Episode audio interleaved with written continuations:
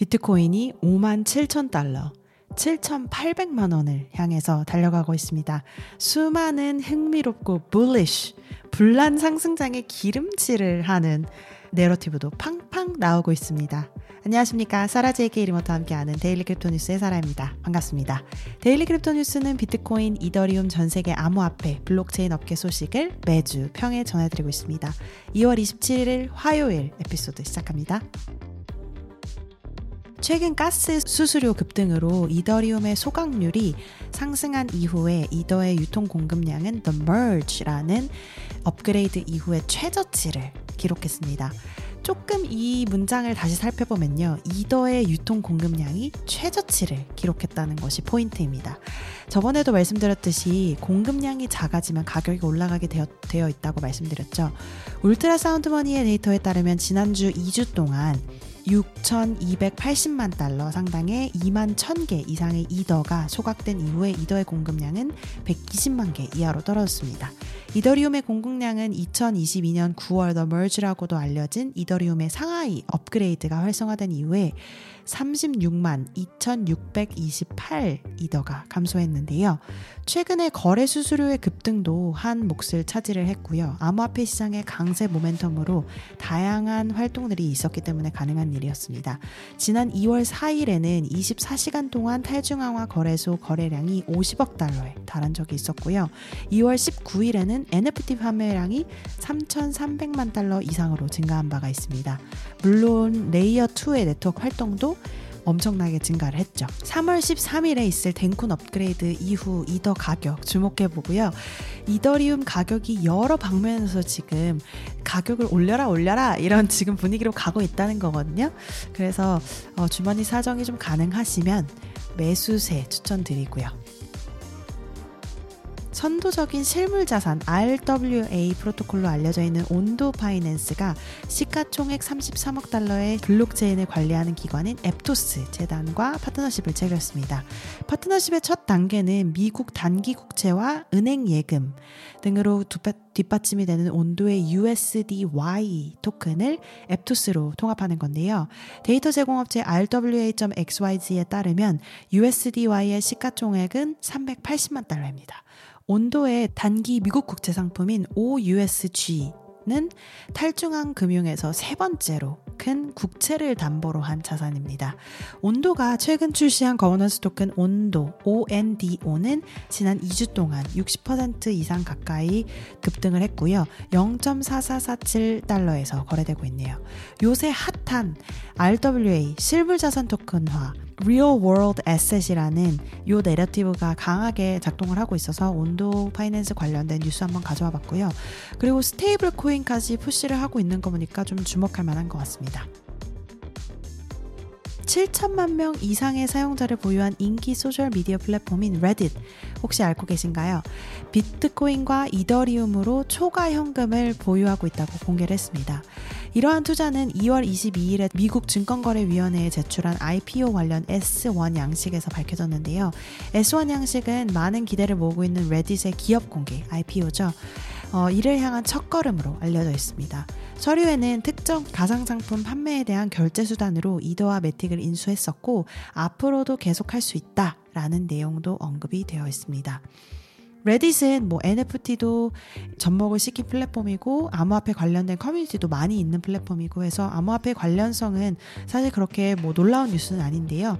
이 이후에도 어떻게 작용을 할지 IPO가 인정이 된다면 어, 결국에는 이 회사의 인수 자산이 암호화폐로 이루어져 있다는 건데 이런 것들이 공식으로 인정이 된다는 건지 어, 뭐 여러 가지 시나리오를 생각해 볼 수 있겠고요. 어쨌거나 어, 레딧 자체가 이더리움과 매틱을 인수하고 보유하고 있다. 그리고 앞으로 인수할 계획이 있다. 이런 것들은 뭐 다른 기업들도 비슷하게 하고 있다는 뜻이거든요. 그래서 이런 실제 기업들은 어떻게 암호화폐를 대하고 있는지 좀 반영하는 것으로 볼 수 있어서 가져와봤습니다.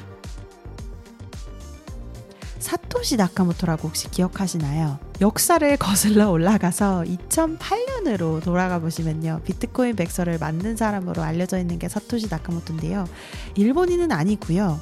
아, 사실 일본인이 아니라고 말하기에도 사실 제가 누구인지 모르기 때문에 정확하게 말씀드릴 수는 없는데 이 비트코인 블록체인을 만든 사람으로 알려져 있고 아직도 실존 인물인지 뭐 실존 그룹인지 누구인지 어느 나라 사람인지 뭐 알 수 없는 그런 인물로 알려져 있고 어쨌거나 실존 인물이긴 한데 비트코인 개발 당시에 core 개발자와 주고받았던 이메일이 지금 공개되어 있어서 한번 가져와 봤습니다.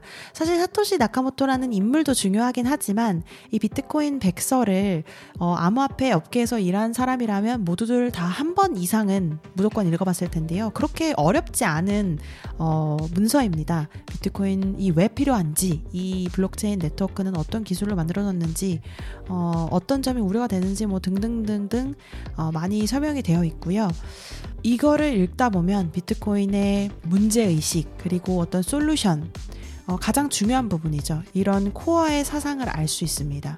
근데 그 중에서도 이제 사토시 나카모토가 직접 이 부분에 대해서 이야기했던 거를 메일로 공개가 되어서 몇 가지 중요한 부분을 발제해 왔는데요. 첫 번째로는 그러면 이 암호화폐가 왜 필요하냐? 암호화폐가 사실은 디지털 P2P 화폐로 어, 처음 출시가 된 거거든요.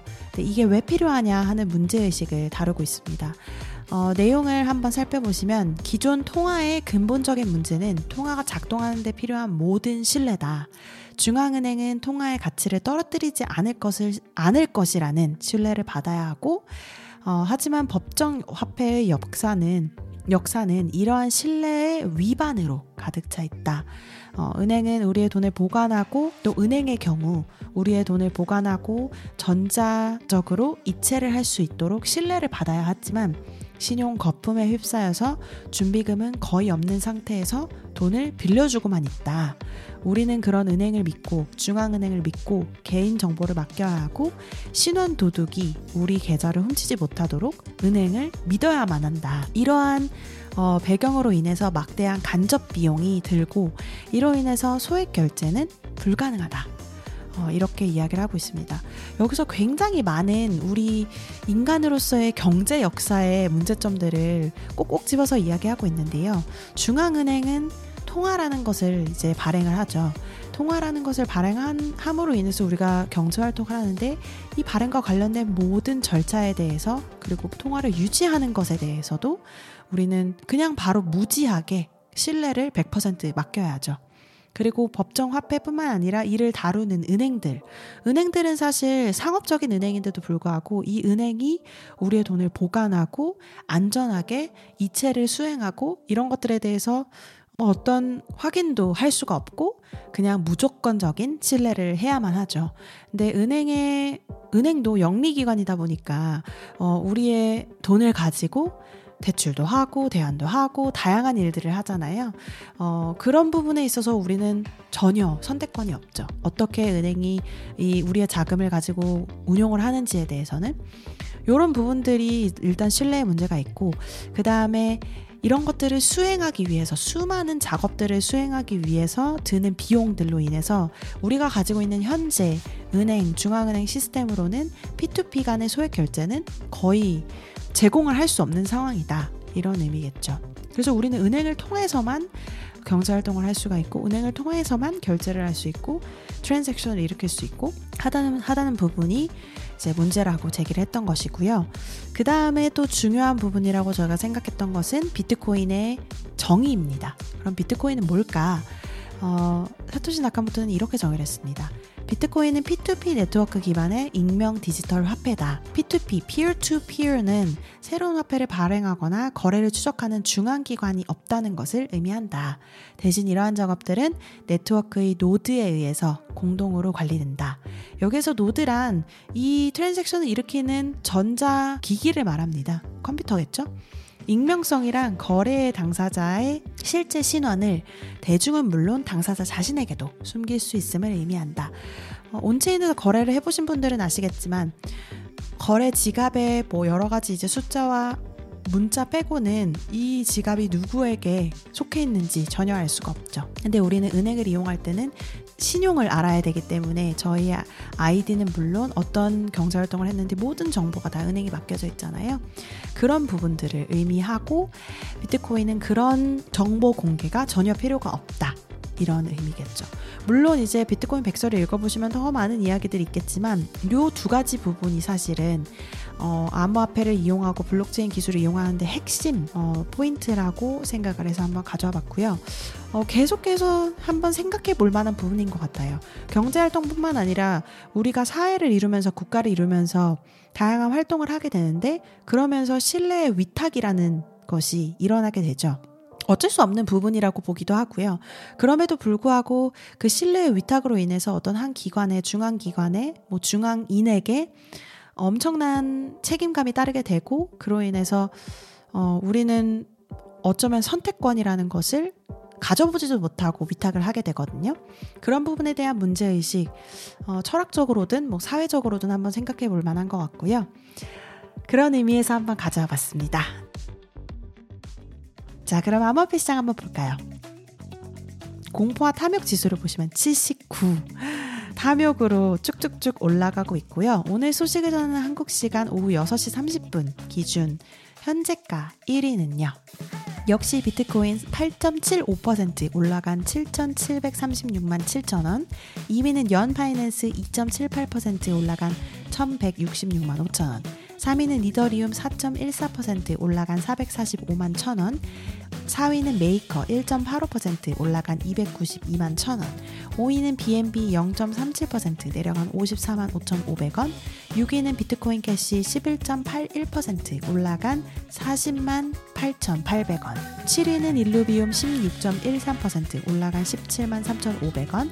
8위는 솔라나 7.09% 올라간 15만 2,600원. 9위는 아베 0.14% 내려간 14만 300원. 10위는 비트코인 SV 8.19% 올라간 11만 1000원에서 거래되고 있네요. 변동률 기준으로 제일 많이 올라간 프로젝트는 1위 91.91% 올라간 머신 익스체인지 코인 MXC 코인이 21.11원에서 거래되고 있고요. 2위는 48.05% 올라간 세타 토큰 THETA 토큰이 3,001원에서 거래되고 있고요. 3위는 35.97% 올라간 4.457원에서 거래되고 있는 T드랍 TDROP 토큰이 자리하고 있네요. 이 정보는 빗썸코리아에서 발췌를 했고요. 비트디그리로 넘어가셔서 top crypto gainer 1위를 보시면 Impossible Finance Launchpad이라는 프로젝트의 IDIA 토큰이 150.66% 올라간 0.0827달러에서 거래되고 있고요. loser 1위는 Somesing이라는 프로젝트의 SSX 토큰이 55.89% 내려간 0.0063달러에서 거래되고 있네요. 오늘 2월 27일 화요일 daily crypto news 소식은 여기까지 전해드립니다. 여러분께서 이용하시는 팟캐스트 플랫폼 유튜브에서 항상 리뷰, 구독, 좋아요 잊지 마시고요. 내일 다시 뵙겠습니다. 감사합니다.